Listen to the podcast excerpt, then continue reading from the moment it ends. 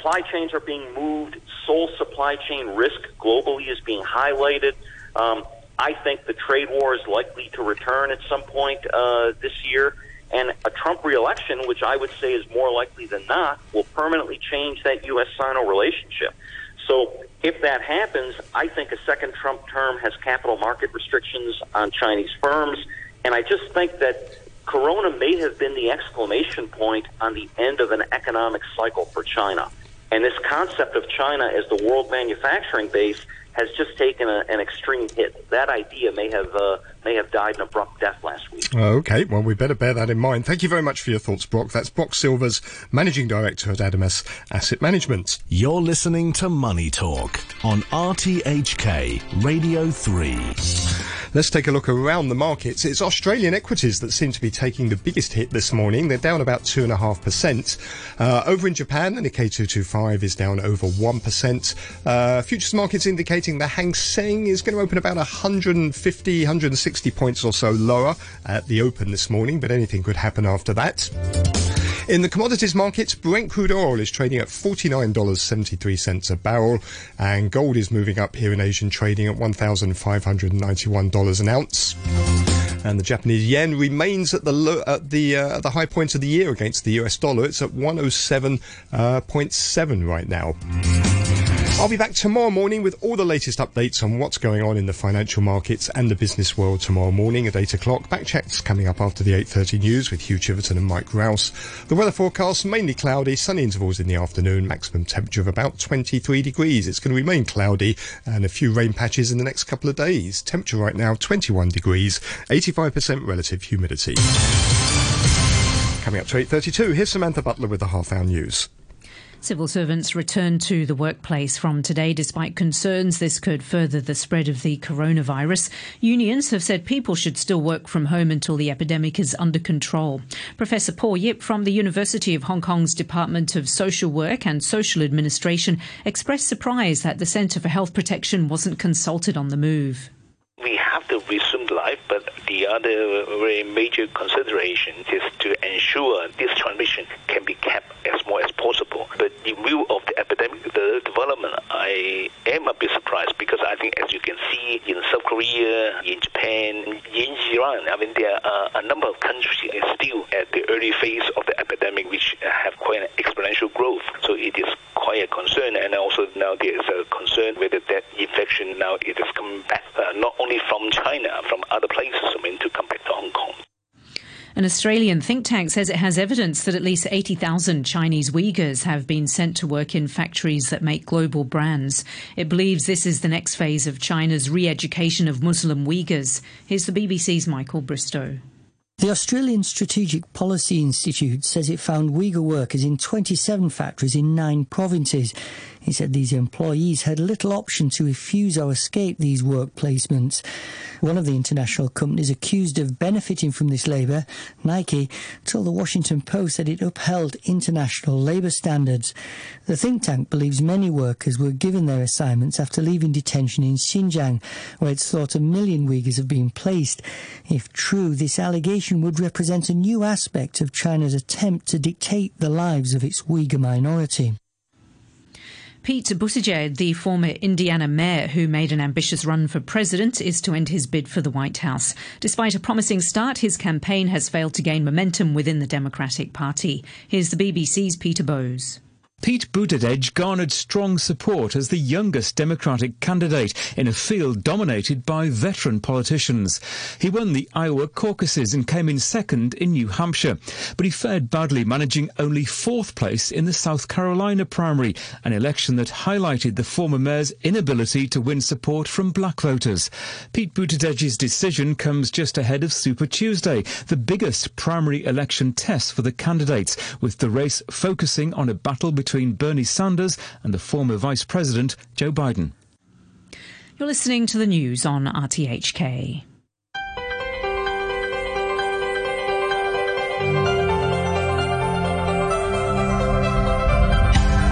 Good morning and welcome to Backchat. I'm Hugh Chiverton. Your co-host today is Mike Rouse. Mike, good morning to you. Good morning, Hugh. In the first part of the programme today, we're going to be talking about Friday's arrest of Jimmy Lai and two other pro-democracy figures.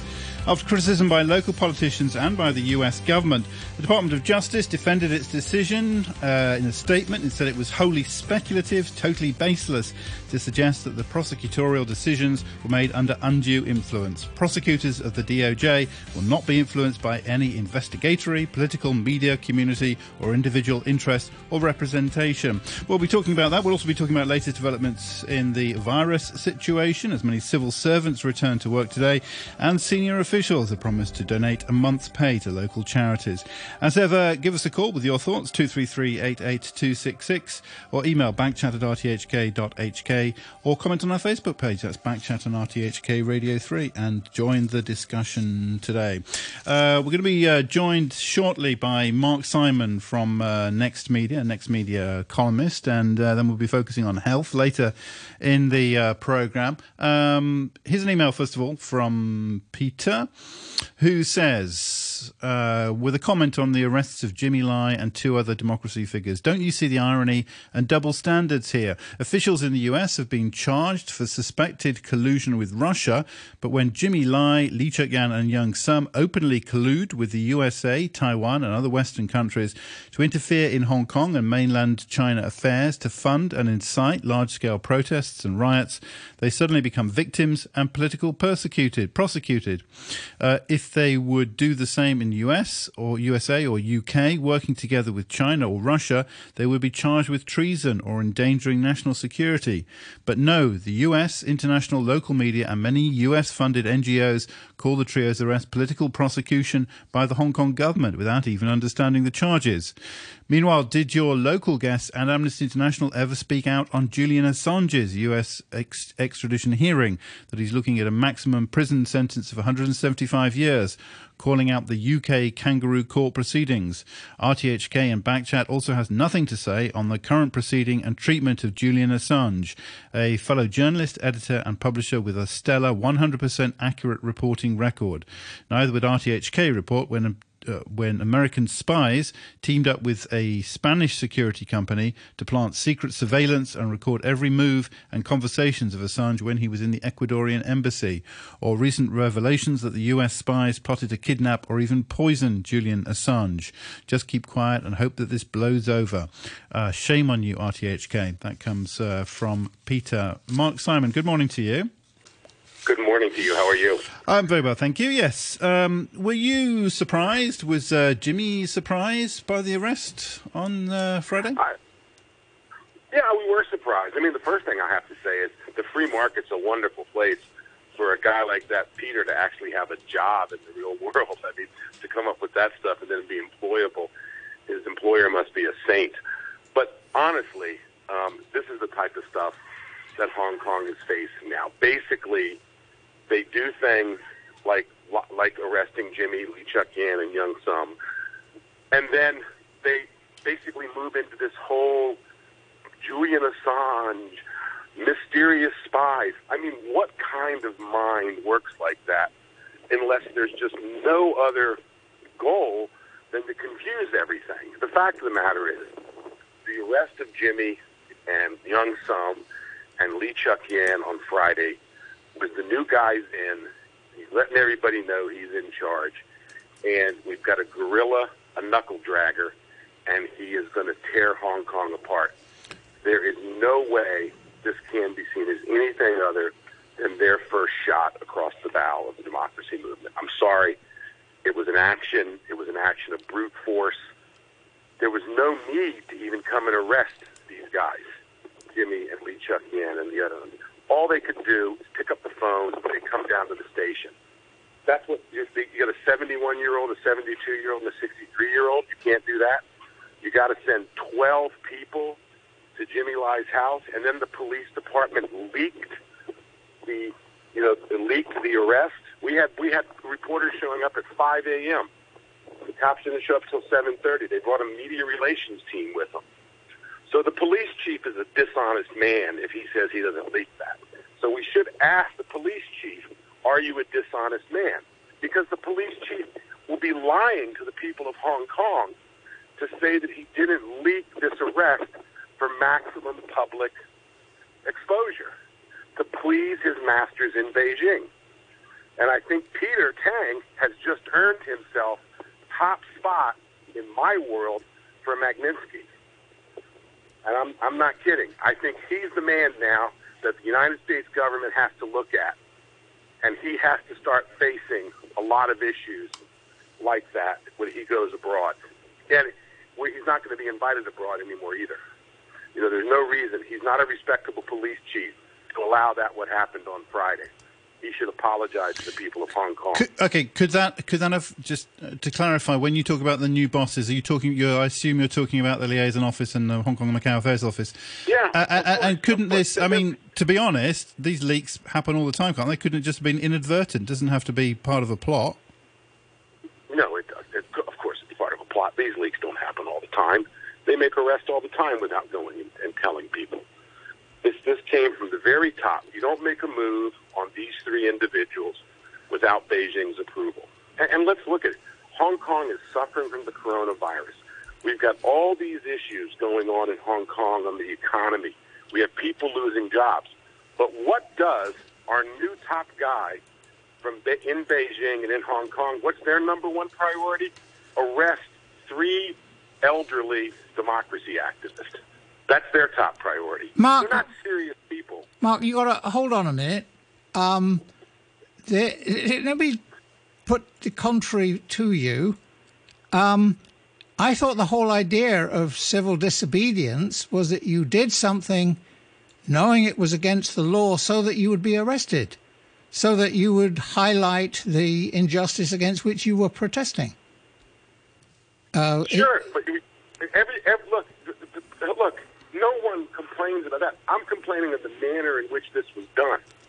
Okay? They didn't need to do it the way they did it. They did it this way to arrive at intimidation. Also, Mike, come on, let's be serious. This all of a sudden they're doing this on 831. That's the date they're charging people with. What is that? Just this magical date that was out there, coinciding know, with Prince Edward, I guess. Of course, because they're trying to whitewash Prince Edward because that's the, that's the day that the police know that they're in trouble for. So what are they going to do? They're going to whitewash it and say, see, these are the individuals that started it. We're going to convict them for starting all this civil unrest. People have to really stop. No offense, Mike. You've got to get out of the mindset that you think this is still Hong Kong from 1995. This is not.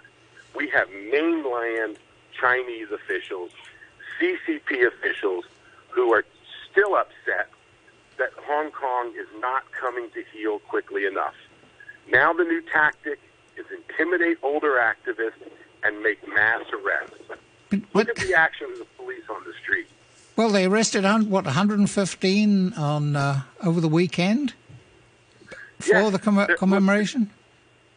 Yes, of course, Mike. The problem we have is, and this is what people, I'm so tired of the expat community and all the business guys going, oh, if you'd only do, you know, if you guys would only back down. Look, they don't care about the Hong Kong economy. They don't care about the Hong Kong people. Don't let Carrie Lam tell you these things. They're letting the family of a. Imagine this Oriental Daily News every other day has been writing a story about why Jimmy Lai should be arrested. Every other day, they were they were going after the Secretary of Justice because he wouldn't, she wouldn't do it. Then magically, the new guys from Beijing come in, and these charges get brought back. This is all about inciting a reaction in Hong Kong so they can clamp down. That is what they think they can do. And that's what they want to do. And I think we have to get away from this. As I said about the expats and the business community, they're constantly saying, oh, you know, we can find peace. Oh, we can do this. Folks, they're not interested. And they told you that when they arrested these three gentlemen on Friday and when they started doing these mass arrests again. They're not interested. Do you think it w- w- would you have would you have had the same reaction if they'd called them all up and said, "Come into the your nearest police station at nine o'clock"? Probably not as visceral. Probably not as visceral. But then again, if they did that, they wouldn't have been trying to do send the message that they sent. Okay, we know the message they wanted to send. We're coming to get you. That's the message they're sending. Okay. You, know, you, you can't you, you can't you can't apply, Mike. You can't apply Yorkshire policing mentality to these guys. Okay, it doesn't work. Oh, okay, okay. We have another. Uh, this is an email from Andrew Kay, who says Jimmy Lai and his pals belong in jail for funding riots. There clearly is no political objective. The little thugs are doing this for money. That comes from Andrew Kay. Um, uh, uh, uh let me but put. That, that's the point. You, I mean, here you have Andrew Kay, who's probably not a very bright person. I don't mind contributing insults. Who who thinks that? Nobody thinks. You're trying to tell me all these kids on the street all these kids are getting their heads smacked in for what? How much money? We're going there. Think of it, an idiot who writes something like that, and then they actually get a say in this. Saying there, and we're. I'm supposed to sit here politely go, "Well, Andrew Kay, you have a point." No, you don't. You're a self-interested person who's upset that probably your business is off. I'm sorry your business is off, but it's not the kids in the street doing it. It's not my boss that's doing it. It's not Lee Chuck In that's doing it. It's the guys up north who lied to the world about the coronavirus, who basically put this virus out on the world, and now everybody's still trying to find a way to somehow make nice with them. When it comes to Jimmy Lai, as you say, of course, there's been tremendous pressure to to prosecute him, as Andrew Kay was suggesting there, for funding the riots and in all kinds of ways, uh, you know, uh, supporting the the uh, the civil disobedience and so on. Uh, I mean, but the actual charges which have been laid are, how can I put it? They're they're they're, um, they're a bit feeble. I mean, you could argue. I mean, uh, but, that's, the whole, but yeah, that's the whole point. That's the whole point. They are feeble if they had well then well then are they are they doing kind of the minimum that Beijing has asked? You no. know, have they? No, no, no. We we we've gone past that. Look, uh, the police force in Hong Kong still has some good guys in it. The prosecutorial offices still has good people. There are still good people here, but unfortunately, what I believe we are seeing is the micromanagement of actions directed directly from Beijing, the new team the Hong Kong Macau Affairs Office directly through to execute right. small, minor actions such as this. In other words, I don't, I don't even believe there was a decision made on the part of the Hong Kong government on this. Mark, I, I got to ask you one thing. One of the charges against Jimmy, and because we can't talk about the merits of the charges because they're before the court, but one of them was in respect of his conduct vis-a-vis another media representative, and that media organisation has queried many, many times publicly. Why is Oriental no, Daily. Why is no action being taken against this man for this criminal action? So it is another media organization. Hold on a second. We're talking about Oriental Daily News here. Yes, we are. This is White. This is White Powder's company. Everybody, yeah. look it up. You, but White you know the government doesn't and like this, Oriental this, Daily. The government this, is, I mean, in Beijing, is no friend of the Oriental Daily either. Are they? they are no, but you know what? Oriental Daily presented them with a nice little thing here. They couldn't, Mike. This is the point. For two and a half years, they did nothing, and then all of a sudden, magically, the new guys from Beijing show up. They, Jimmy had already been questioned on this once before, which is why they should have just called him in, by the way, instead of sending somebody. You know, so in other words, they've already gone through this. So basically, and we all know it's ridiculous. You got a 69 year old man talking to a quasi reporter. If anybody thinks that guy's a real reporter, his whole job is one thing: follow Jimmy Lai around like a professional heckler. Okay, but anyway, it is what it is. It'll be it'll be handled in the court. But I'm trying to get down to the point here. This is a government. Hong Kong is the Hong Kong people are facing tremendous hardships. We have everything going wrong. And what's the first thing these guys decide to do is stir the pot. And this was a decision we all know was made at a very senior level. So at a very senior level, they did not say, I know, we will not do anything now. We'll wait a couple of months, let everything calm down, but we strongly feel we have to move forward. They said, no, now we're going to deliver a shot to these guys. And by the way, we're going to charge him with 831 because we need to reverse the verdict on 831. That's a very important concept for them reversing the verdict. Okay, well, Mark Simon, thanks for joining us. Next media economist joining us on the line uh, from the US. Say what you think, uh, Mark. Uh, if you want to uh, respond to that, uh, then uh, call us 233 88266 or you can email backchat at rthk.hk. Joseph Lee has joined us now, the healthcare sector lawmaker. Mr. Lee, good morning to you. Morning. thank you very much indeed for, for, for joining us. I want to talk to you principally about the about the health uh, uh, latest developments with the, with with the virus. But just on, on, the politics, do you have any thoughts on that that arrest on on Friday, and also uh, the return, it seems, of uh, demonstrations uh, over the weekend? Well, obviously, there's a kind of um, uh, noises made from our camp that well, the, um, the arrest is totally unnecessary. And obviously, well, as you just mentioned, that well, case put to court, I don't think it's uh, appropriate time for us to mention anything about details. But what um, I think the public will have a sentiment that will we lose the confidence with the government to do anything, obviously, including the arrest, which is a necessary uh, thing. Uh, and from that point, I think the now what the government tries to do is uh, try to do is not to contain the uh, outbreak in Hong Kong, but uh, seemingly uh, try to use other strategy or to, to just to let Hong Kong people know that the government is not doing the right thing. Okay, uh, uh, so today uh, many civil servants will be returning uh, to work, although there are instructions about sort of staggering and reducing the amount of people in the office at, at any one time. Uh, but there's also some discussion about the fact that this was this decision was apparently not made in consultation with the Centre for Health Protection, but by the administration on its own. Uh, what are your thoughts on that? Well, that is one of the examples. That's why we just mentioned that, well, people in Hong Kong mostly do not have confidence with the government. As you can see, this kind of dogmatic kind of decisions is based on nothing. Uh, but well, obviously, it's based not, uh, uh, not on scientific evidence. As you can see that, well, and Hong Kong is now under all the effort to try to control the epidemics in Hong Kong. So people are trying to, well, even the CHP advise people in Hong Kong but to keep a social distance and try not to go to places overcrowded, that kind of situation. But unfortunately, the government decided to, let's say, resume a part of uh, her government serv- uh, her government servant's duty, and that will cause a lot of problems, might in that uh, situation. So I, I don't think that is a wise decision, and it, is not a very well planned decision at all. Do you think? Do you think it's been uh, influenced by the decision in the mainland that everyone should go back to work now to rescue the economy? Well, that's a saying that well, uh, the mainland government trying to uh, do some sort of focused uh, resuming of work, that kind of situation. So Hong Kong might, as you can see, the Carrie government is, is always well uh, make herself politically correct. That might be one of the saying. But now, as you can see Hong Kong, well, we are we're trying to contain the epidemic.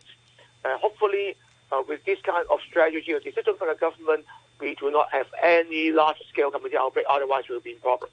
Okay. And, and one thing I have to mention that even though uh, some of the some of the government servants have to resume work and return to duty, and they have to be state vigilance and, and, and make sure that the personal hygiene is okay and protect themselves and protect others as well.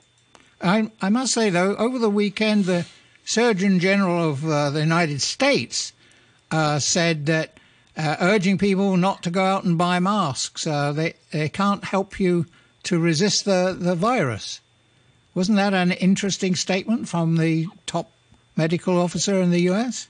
Well, that I think that would be a kind of understandable claim because uh, to- I think the uh, context or environment is totally different.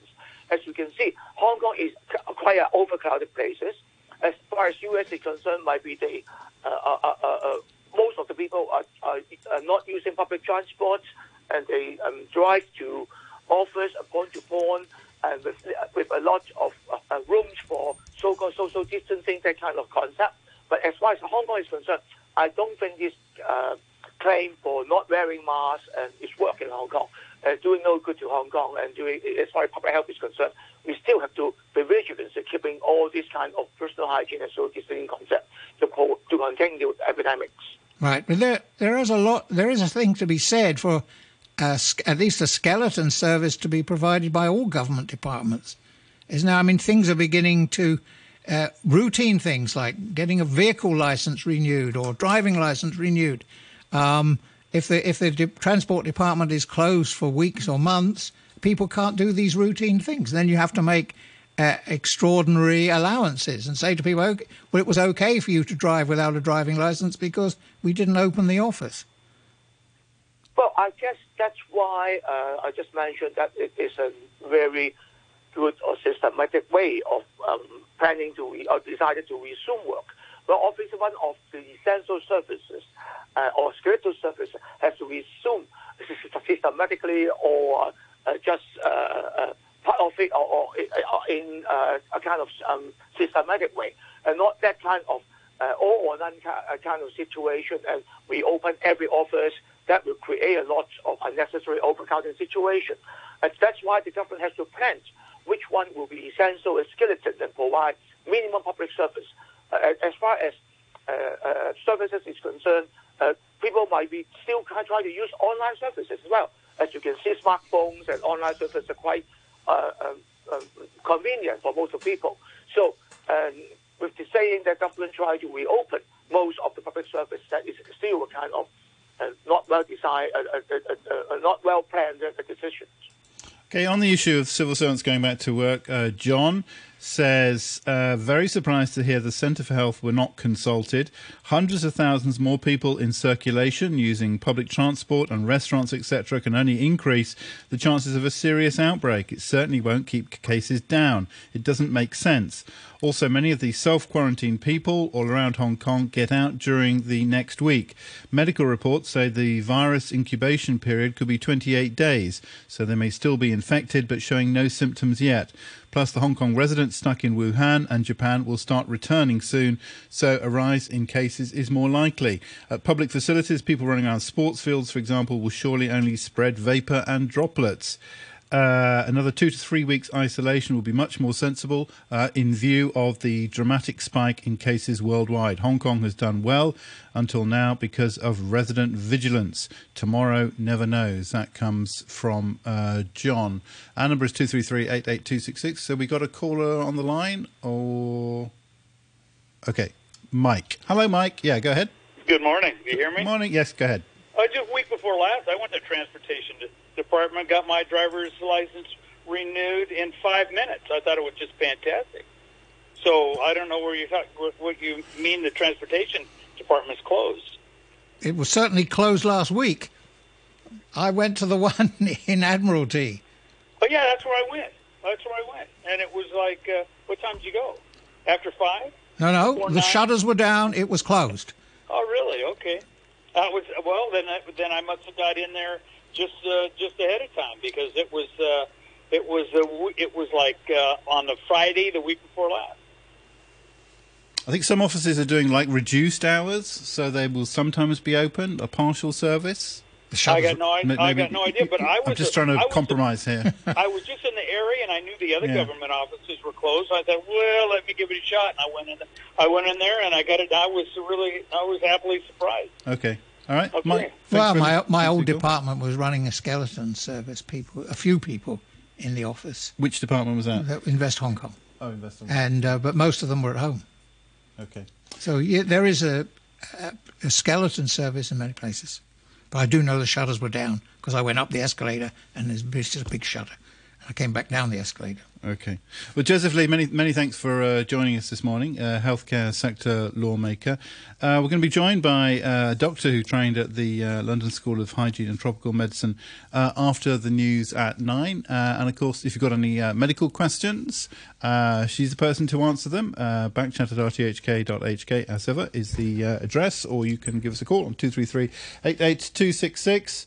Uh, okay, yes. So when I was reading out Peter's email earlier, which talked about Julian Assange, Peter's followed that up uh, saying that interesting that the most important section on Julian Assange was left out before handing over to Mark Simon. This is because I, I skipped um, some of Peter's message, and the, what he points to as the most important section was The UN, however, the UN Special Rapporteur on Torture, Nils Melzer, had lots of things to say in his report on Julian uh, on Assange's cruel, inhuman, and degrading treatment on behalf of the UK government, and that the judiciary of the UK has proved either unwilling or unable to guarantee due process. There you go, uh, Peter. Hope that solves the problem. The weather mainly cloudy, light rain in the morning and at night. Temperatures up to 23 degrees, 20 degrees now. Humidity is at 87%. Staff. You're listening to the news on RTHK. Welcome back. This is Backchat on a Monday morning, first one of the week with Mike Rouse and me, Hugh Chiverton. We were talking uh, in the first part of the uh, programme uh, with uh, Joseph Lee about uh, aspects of uh, public policy in relation to the virus in Hong Kong, and also with next media columnist Mark Simon, whose boss, Jimmy Lai, was among those arrested on Friday. And he didn't mince his words about his thoughts on that. we'll be airing some of your views uh, some of your takes on that, uh, but focusing uh, for the most part in the remaining uh, 25 minutes or so of this program today on uh, medical issues. We're joined now by Dr. Sarah Borwein, who's a Canadian uh, physician who trained at the London School of Hygiene and Tropical Medicine, was on the program previously as well. Here to answer any sort of medical questions, give us a call 233 88266 because the doctor is in. Okay. Uh, let's just f- first of all uh, hear some response to Mark Simon. Uh, Andrew Kay, who was criticised uh, by Mark Simon, says, "Can your guest support any of his objectionable opinions?" Uh, Phil B says Mark is clearly delusional. His left wing views are not appreciated. He is clearly an American and not a Hong Konger. He should keep his views to himself. His views incite violence. The people up north, as he says, are responsible for the arrests of the democratic activists. Hong Kong has the rule of law. If you break the law, suffer the consequences. Can you ask Mark to condemn the violence? Then tell him to go back to the US and mind his own business. If he feels so strongly about the protesters, why does he not push the US government to issue green cards to all protesters? That comes uh, from Phil B. Uh, and uh, Toby says, I, I think your guest speaker, that's Mark Simon, needs to chill. Just because someone has a different point of view, he dismisses them out of hand as being idiots. He also makes wild and inaccurate claims based on what he believes. Here, have a tinfoil hat. It'll keep the bogeyman away. That comes uh, from Toby. Uh, Bowen says, uh, dear Backchat, in the wake of the arrest of the three Hong Kong pro-democracy leaders, Lord Patten said, quote, China's priority should clearly not be turning screws on a city which is celebrated for its commitment to values most of the world accepts and is battling coronavirus, unquote. It might be added that apart from battling coronavirus, Hong Kong has also been battling, and for a lot longer, something metaphorically comparable the infiltration of the mainland's political values and practices in an open society like the city itself. Like coronavirus, those values and practices are pretty infectious, as can be seen in the recent mutterings of Donald Trump about coronavirus and seasonal flu in the US, which have been speedily corrected by American infectious disease experts. This is not the first time Trumpian rhetoric and even body language seems to have taken a leaf out of the book of the Chinese Communist Party, and the present coronavirus crisis can be viewed as a symbol for what the mainland is capable of exporting to the Western world politically and in other ways. Alan Leung was right right when he said a long time ago, and I'm paraphrasing him Hong Kong today, the Western countries tomorrow. That comes uh, from Bowen. And uh, Matthew says, Well said, Mark Simon. So true. Everyone should listen carefully to this. Um, thanks very much indeed for those comments. Oh, and one from this is from um, Richard, uh, who says, um, protesters continue to bomb clinics, and RTHK fails to report, like last night's clinic bombing at Kowloon Bay, which other media reported, but not you guys. RTHK mentioned the arrest of 115 people for their protest in Mongkok, yet wasted our time having us listen to Miss Yip, who instead of praising the officer his restraint, complained of past police brutality. Is it because she basically had to admit the police acted properly last night? And RTHK still wants us to believe it's fair and competent. Every violent protest, petrol bomb, or IED attack and journalistic fail is yet another reason why RTHK deserves to have its budget cut with the savings given to the police. Better yet, when they review the budget, someone should ask why do taxpayers continue to have to fund radio Turkey HK? And uh, Richard, uh, this is a correction because uh, in his first uh, email, Richard had said uh, the the uh, clinic bombing in Kowloon Tong. So he adds a PS. PS. Note that I corrected my earlier message. Unlike unlike RTHK, which often fails to correct its mistakes. That comes uh, from Richard. Richard, I can't find any reference to a clinic bombing in Kowl in uh, Kowloon Bay uh, anywhere. Sorry. Um, if you know better, there was a there was a uh, an attack on in a clinic in Kwai Chung. Are you referring to that? Um, in which case, I think you need another correction. Uh, and uh, also, you need an apology because uh, it was covered in RTHK. If you read the story, 115 arrested after a night of violence uh, in Mongkok, uh, it mentions the bombing of the clinic in Kwai Chung. Okay. Uh, and the petrol bomb at the MTR stations. And petrol bomb at the MTR stations. Uh, Martin says, uh, Hey, Mike, have you seen the latest pictures from Costco? I think the motivation to make the recommendation not to wear masks was also made out of concern what might happen if people in the US can't get their hands on it. The US has a mask shortage like every country, but in the US they have to worry that people will shoot each other at the supermarket over surgical masks. I assume that's Big Q's or Costco or empty shelves. Right. Well, the next Hong Kong millionaire will be the guy who designs a mask for dogs or cats, obviously. Okay. Uh, let's uh, go to uh, Dr. Borwein now. Good morning to you. Thanks for joining us once again. Good morning. Thanks very much indeed. Um, uh, where do you stand on the masks? I don't think we've, we've asked you about the masks. Uh, so Mike is Mike is quite adamant that uh, he, he, he will never wear a mask. Should I keep my distance from him? I mean, I, I do anyway, but you know, should I especially? Well, I, I, I think that being dogmatic that you should never wear a mask is also not right. I, people, I think in Hong Kong, they kind of wear their masks like it's uh, it's a suit of armor, and they feel protected when they wear them. And of course, they don't provide that much protection to the average person. They are very important in healthcare settings. They're very important to wear if you're feeling unwell yourself. Right. But, uh, but doctor, think... I must jump in there. I have said that if I'm unwell, if I'm sneezing, coughing, have a fever, showing any of the symptoms, I promised you on air that I would wear a mask. Very good. And I did wear one in Macau when I went there because that's the law.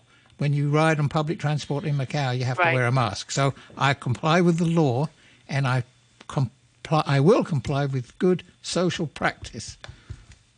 I, I think the issue in Hong Kong also. There's two issues around it. One is you should probably wear them in, in crowded places uh, because you actually just don't know who's around you. And they do provide some protection, maybe 10 or 15 percent, if somebody near you is infectious. So it's a good idea in crowded places. Um, I think there's another issue is that they it's become an, a, a kind of um, a, a statement of solidarity almost. So when you don't wear a mask, other people feel afraid of you. And so sometimes I, you know, definitely I know there's many cases where walking down the street, it doesn't make sense to wear a mask, but sometimes I wear one just to make other people feel comfortable. It's not a priority for Mike. I, I, feel scared of all these people around me wearing masks. Uh, okay. But they may be wondering, does he have a cold? Is he is he sick? You know, they they are have, you're asking them to trust that you don't that you aren't sick. Mm. Okay, uh, uh, the message on our Facebook page from uh, Tom, who says uh, we had a discussion on RTHK concerning reopening parks in Hong Kong a week ago, and we're all happy to see many LCSD open air facilities around Hong Kong have partially reopened. A big thanks to LegCo member Ma Fung-kwok for listening to our debate. Despite the very polarised political atmosphere and, of course, reader comments, life goes on. Uh, instead of being locked in a perpetual stalemate, hope someday pro-establishment and pro-democracy camps can find a way to make deals like the similarly opposed Republicans and Democratic parties do in the US to keep the workings of uh, government moving. It comes uh, from Tom. Um, so t- today we have a, a, partial return to work by many civil servants, and also a lot of uh, uh a lot of uh, facilities, um, things that were kind of working on a reduced level will now kind of be stepped up. Um, uh, we heard Joseph Lee expressing doubt about that in the first part of the program this morning. Um, do you think now is the time to sort of step back a little bit, take it a little bit easier on uh, uh, on, on our kind of quarantining? Uh, no, I think we're sort of as, as always we're at a kind of critical juncture not because of what's happening in Hong Kong, where I think, you know, actually the public health authorities have done an excellent job. And so far, while we have almost 100 cases, we haven't had an explosion by any means. But because of what's happening in the rest of the world, we, we definitely have to stay on our guard. So I'm sure that should things change, they, we will immediately reinstitute work from home and all of the things that, that, you know, that we have been doing do you think the government's sending the wrong message? I mean, there's controversy about you know whether were, the Centre for Health Protection was was uh, uh, consulted consulted uh, in this process. But um, do you think the you know I think people are getting the impression that they we can ease off a little bit now. Uh, again, do you think that's maybe irresponsible to to give that impression? Yes, I think I don't think we should be easing off right now while we watch what's happening in the rest of the world. So we do have to be careful. Um, you can't have people work from home forever. We do have to run a city, and so you know I think there's kind of a balance, and and you always have to be flexible and willing to change in an epidemic. Things change day by day and week by week. So uh, this decision to have people go back to work, it could be reversed next week if things look different. There was a, a, a claim in The Economist uh, this week that maybe 80% or more of the people who are getting the coronavirus, their symptoms are so mild that they don't even know. Yeah, that's one of the difficulties. We don't know that. We don't know that number. It's a kind of guess. Uh, but we do think that one of the problems with this virus is that makes it so transmissible is that people have, at least initially, and maybe for their whole illness, they can have quite mild symptoms, and then they can be still walking around and passing it on. With SARS, people only became infectious when they were very sick, and by that point, they were certainly not walking around the streets. Usually, they were in hospital. That's one of the reasons it spread in hospitals. So this is harder to control if there, in fact, are a lot of people with mild or even asymptomatic disease. Well, you, you, mentioned what's happening in the rest of the world, uh, and you know it's quite spectacular. So Italy, uh, uh, Italy now has 34 deaths, uh, yes. I think, and there are there are a lot in um, Korea, Korea as well. I'm not sure yes. exactly how many deaths that, that have been reported there. Um, but yeah, it seems to be you know a lot worse in those other countries, Iran as well. No one quite knows what, what's happening there. Um, why is it so much worse in those? Is that just chance? Well, I, I, to be honest, I don't know the answer to that hmm. because mm. I don't know how much is the chance of having, you know, being exposed to a super spreader event as in South Korea. But we were also we were expecting it here. You know, from very early on, we knew that we had ties with China, that we were likely to see cases, and they were they were ready. It wasn't kind of someone else's disease. It was we knew that it was likely to be ours, and the public health has been very vigilant and very diligent about keeping this contained. Mm. So, so we seem to be doing okay, and Singapore also doing okay. Yes, yes. So far, so good. Uh, it, it, seems as if there's a diff- quite a different kind of mortality rate as well. Apparently, in different countries, uh, very low. For example, in Sing- in Singapore, um, I'm not sure they have any deaths and here. actually in, in Singapore, and, and, and low here. Um, you know how. Uh, uh why should there be different uh, uh, rates like that? Why should the mortality be different in different places? Do you think? Well, First, we don't actually know for sure. It's really hard to calculate case fatality rates when you're kind of in the middle of it. We still have lots of people in hospital. We don't know the outcome of those cases. So it's kind of too early to say that nobody's going to die in Singapore, for example. I think um, experience with managing the disease clearly makes a difference. Uh, the WHO, uh, they did a joint mission to China, and their conclusion, even from Wuhan, was that as time went on, they got way better at managing the cases. So initially, if you were diagnosed before January 10th in Wuhan, the mortality rate was about 17%. But by the, by early February, it had dropped to 0.7%. And so, you know, they'd learned to to not only to manage the medical side of it, but also just to manage the numbers. Does that suggest that, in fact, we're going to have to learn in future from experience and just get quicker and better at learning? Uh, well, certainly with a disease like this, you know, most of the pandemic planning that's done is around influenza.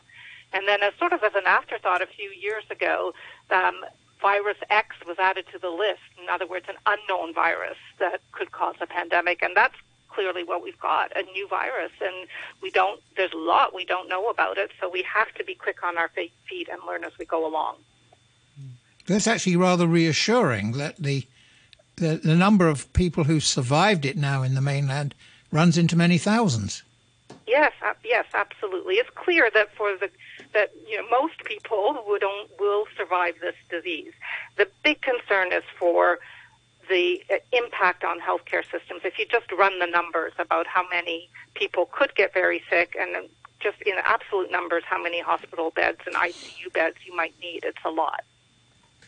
Okay, uh, M in an email says for the doctor, say if Mike is asymptomatic uh, but thinks he's not infected, so he can spread the virus, can't he? I'm sorry, I missed that question. They're suggesting that I am asymptomatic and therefore I could be spreading the virus. Um, it is thought to be possible. The extent to which that happens is not clear at this point. How would I? How would an a? Let's leave me out of this. How would an asymptomatic person spread it? Because if they're asymptomatic, they still could have the virus replicating in their upper respiratory Right. So they would system. sneeze or cough and give it to someone else. Mm, yes. So if they didn't sneeze or cough, would they or breathe or, or, breathe, breathe. Or anything? yeah. What about the people who wear a mask for three or four hours and breathing in their own uh, CO2 and get a headache? Yeah. Well, fortunately, with surgical masks, do not have such a tight fit that they're likely to cause you to breathe in CO2. But uh, certainly, N95 masks are more likely to give you a headache than than surgical masks. But they do get contaminated quickly, and we do see people reusing them and touching them and so on, or pulling them down to smoke. I always like that one. Yes, and of course the mask doesn't protect your eyes, which are thought to be particularly vulnerable. Yes, the mask does not protect your eyes. That's correct. Uh, uh, okay, uh, there's also uh, the government has uh, released uh, information on where people are being quarantined. Um, do you think um, it was leaked beforehand, basically, and the government kind of followed that up? and there's a very long list, and I know a lot of people have been looking at that, poring over that. Um, what, what, do you make of that? Do you think that's a useful thing? I, I actually haven't looked at the list, and, I, and it's a little bit unclear about what the who's being quarantined in quarantine centers and who's being allowed to quarantine at home. So, um, you know, but they, in the end, nobody. Whenever there's quarantine centers, nobody likes where they are. It's always it's always the case. Is is there? A, can you explain the difference between quarantining and isolation?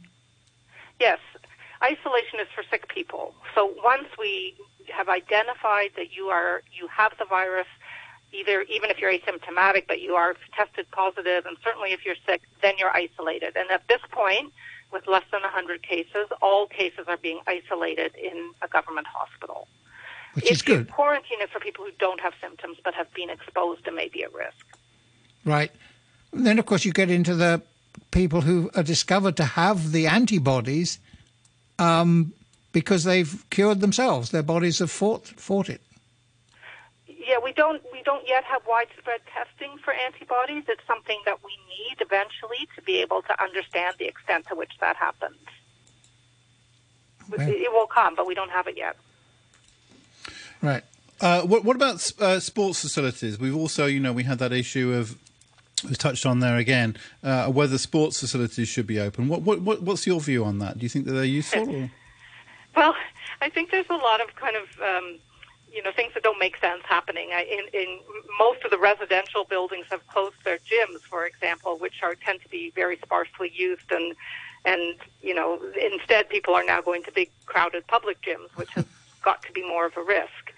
So you, you know I think sport. It's important that people be able to have be able to live healthy lives, and so being able to exercise is an important part of that. Uh, but you, what you do want to avoid is a lot of crowds.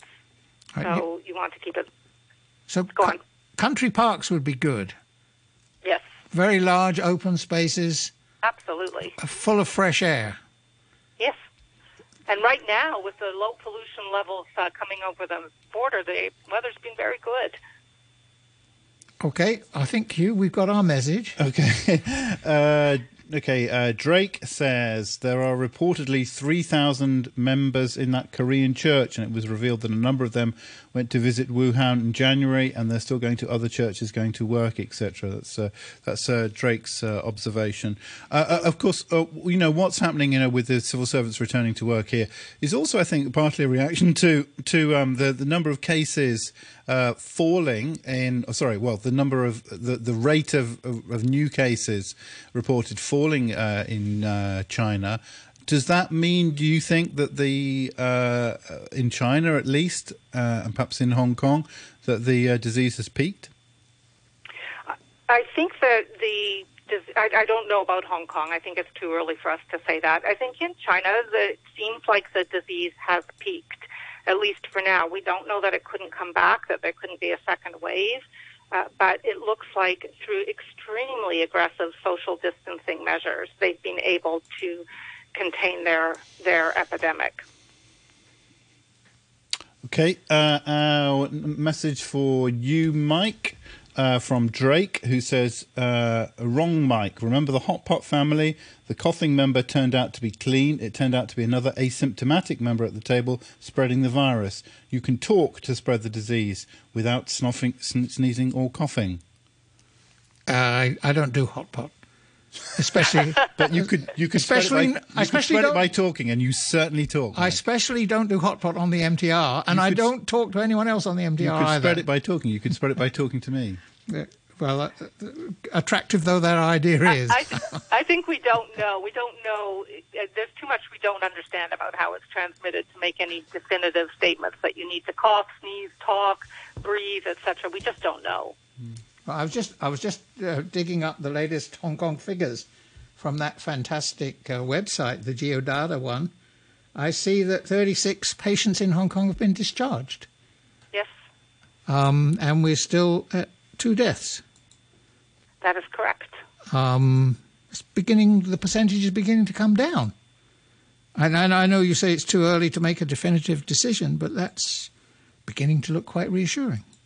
Yes, yes, I, I, I think that's right. I think we think that the mortality rate of this disease, by modeling anyway, is under one percent. But you have to, you do also have to have respect for the disease because it's still looking like it's ten times the mortality rate of seasonal influenza, which is all Right. in itself not insubstantial. Right. F- uh, seasonal is about what, 0.1? Zero, well, it depends on the year, but around 0.05. All right. Okay. So, and this is maybe 0.7 to 0.1? About 0.7. About 0.7. Okay. Uh, because I, I, I got to say, you, you you know, you hear a lot of people on the uh, in the internet, especially saying, "Oh, this is not a big deal" and everything, and yeah, comparing it to seasonal flu and and so on. But then you see governments around the world um, taking really quite extreme measures and and things being cancelled. You know, in the Olympic Games and Under threat, major yeah. conferences uh, and so on. The Olympic Games hasn't been cancelled, but you know, it's reported Mhm. as being under threat. Things like this. Um, people seem to be taking it very, very seriously. Um, who, who's right? I mean, and Well, so the, the, here's the thing. From a personal viewpoint, the risk is very low, right? 0.7%. Most people will get a mild disease or, uh, you know, a bad flu, and then they'll get better. But if the mortality rate is 0.7% or 1%, and we have to work with those numbers, we have to make our plans around those numbers because you can't plan for the best. You have to, you have to plan for the worst. If it's that high, you just run the numbers of a highly transmissible disease that could affect 50% of the population if left onto its own devices. You think about how many serious cases there would be and how many deaths. And that, that is why governments are taking notice. Because we're back to the Spanish uh, flu uh, scenario. Well, so, you know, pandemics are kind of rated. Uh, the, the terminology is going a bit out of fashion, but they're kind of rated like hurricanes, right, on a scale of one to five, where five is the worst. Spanish flu was a Category Five pandemic, and the mortality rate, the case fatality rate of Spanish flu is thought to have been around two percent. So, you think about the damage that virus did. Of course, it was a different era. We didn't have the same containment methods. We didn't have ventilators or uh, antibiotics or any of the ways of dealing with sick people. But I, my point is more that 2% is an extremely high fatality rate in a pandem- pandemic. Right. I, I think we're looking at less than that, but we still have to respect it. If a billion people get this coronavirus, uh, even if it's 1%, that's a whole lot of people a dying. A lot of people, yeah. Okay, well, Dr. Borwein, thank, many thanks for joining us once again, a Canadian physician who trained at the London School of Hygiene and Tropical Medicine. Uh, many thanks to you. Uh, some uh, comments to uh, finish off from uh, listeners. Uh, referring to the well, let's actually maybe let's go with uh, this one. Uh, Elliot, I think clearing up uh, the issue with the transport department, uh, who uh, you and Mike had different different experiences. Uh, the other Mike, that is. Yes, okay. Um, uh, Elliot says, according to its website, the transport department was providing limited services last week. Uh, Admiralty was closed to walk-in appointments, but it was open for pre-booked appointments, and the department was still processing postal applications. This all seems a sensible way to uh, to operate in times when social distancing is being promoted as a key way to avoid infection. It's also safer for transport department staff not to have to deal with many people walking in off the street. Maybe next time should Mike should check the re- department website before he goes. That comes uh, from Elliot. Mike duly trust- chastised. Okay, and um, uh, Which you always say with on. some relish. and uh, Larry says, Hello, I just heard that you said there was not any attack on any health clinic in Kowloon Bay. I got my daughter to check Chinese language news reports, uh, and she found this reported at 2246 by TVB News last night. Get real, RTHK. You should be getting your research staff, not my daughter, to look into this type of queries before you question your listeners on air. You get paid by us taxpayers. Do your work. Uh, and there's a link to a TVB news story. Um, and on our earlier guest, Steve says, Morning, laughable that Mark Simon should be ranting about police leaking information when the Apple Daily's business model is based on leaks and hype. Epic ranked from Mark. Uh, Peter M says the arrests of the three pro democracy activists was mind numbingly stupid, particularly at this time. We are all being asked to pull together to fight the coronavirus. Yet, what, what action could you take to guarantee that divisions remain in society and to ensure that more protests continue in future? Surely this action is it. It is quite beyond sense and belief, although sadly one has to say, not a surprise with this administration, which has shown over the past eight months that it is incapable of communicating with the community as a whole and of trying to reconcile the differences uh, in society. Uh, and um, Mike, uh, caller, Mike. Uh, says I think I think he's ref- I think you're reacting to comments that were made about Mark actually Mike uh, just to clarify this uh, Mike says the keyboard warriors that tell people to go home if they're not originally from Hong Kong and have different opinions make me sick I think that was that was addressed to Mark uh, anyway, Mike continues. I did some study, found that those who get angry and voice that anger on the internet get their jollies off, their endorphins are increased, and they get a buzz. I keep that in mind when listening to different emails and smile. Uh, back to the subject. What message is sent when politically connected are treated differently and not arrested and charged when they break the law? I guess we could ask Hillary and Obama. They are two good examples of legal double standards. There, you can label me conservative now. Have a nice day. It comes from uh, Mike. Uh, thank you very much indeed for that. Uh, a couple more emails and comments to uh, finish off. Uh, James says wearing masks, comparing Hong Kong and Singapore. Uh, would the expert like to? Sorry, she's gone to comment on the difference in the community where Hong Kong masks is almost de rigueur, while Singapore has followed the leadership of their leaders, and the statistics of the two communities do not show any significant difference. Maybe like Mike, this community will help each other by trying to be more normal. That's uh, James's take. And, Attaboy, James. Uh, Mike again says the reason the numbers are off is due to underreporting, not better management, with respect to percentage of deaths uh, and uh, infected. Uh, and uh, a comment finally on Facebook. TC says it's been a, my view for some time that some stakeholders, for lack of a better word, don't want the chaos to end. This is a good example of it. I think this is referring to the arrests.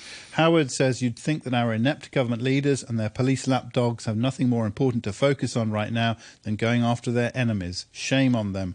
Uh, and Nigel says the government was doing quite well after the budget, but then chose to throw some fuel on the fire of discontent. Who is advising them? Uh, asks Nigel. Mike, many thanks to you. Wow. I, Um, yes, I seem to be the subject of quite a few of the comments. You love it. Would you, would you have a story without me? Come on. The weather mainly cloudy, light rain this morning and at night. Sunny rules this afternoon. Maximum temperature today about 23 degrees. Uh, the outlook mainly cloudy with a few rain patches in the next couple of days. Cool mornings in the middle of this week. 20 degrees now, and the relative humidity is at 86%. Electors who have moved should update their registration particulars with the Registration and Electoral Office by the 2nd of April. You may submit your application by post, email, or fax or online. Remember to submit address proof for change of residential address. The deadline is the same for change of functional constituency. Check your particulars on voterinfo.gov.hk. For inquiries, call 2891 1001. 34, the news now with Samantha Butler. Civil servants return to the workplace from today despite concerns this could further the spread of the coronavirus. Unions have said people should still work from home until the epidemic is under control. There was also surprise that the Centre for Health Protection wasn't consulted on the move. Mainland authorities have reported 42 more coronavirus deaths, all in Hubei province, bringing its death toll to over 2,900. There were also 202 new cases. And Pete Buttigieg, the former Indiana mayor who made an ambitious run for president, is to end his bid for the White House. Despite a promising start, his campaign has failed to gain momentum within the Democratic Party. I'll have more news at 10 o'clock. Stand by for the brew. Uh, sociology prof from the University of Set and Costume Design, great interpreter of Beethoven, and uh, oh so shy, quiet, and retiring doggy counts, co-founder of Rockefeller Records. Hello. This is really for adults, it's not really for kids. Yeah, well, it's fun, you know. Decipher what's happening behind the myth. Good morning. In-depth interviews and also observations. Absolutely no way. On your radio and live online. This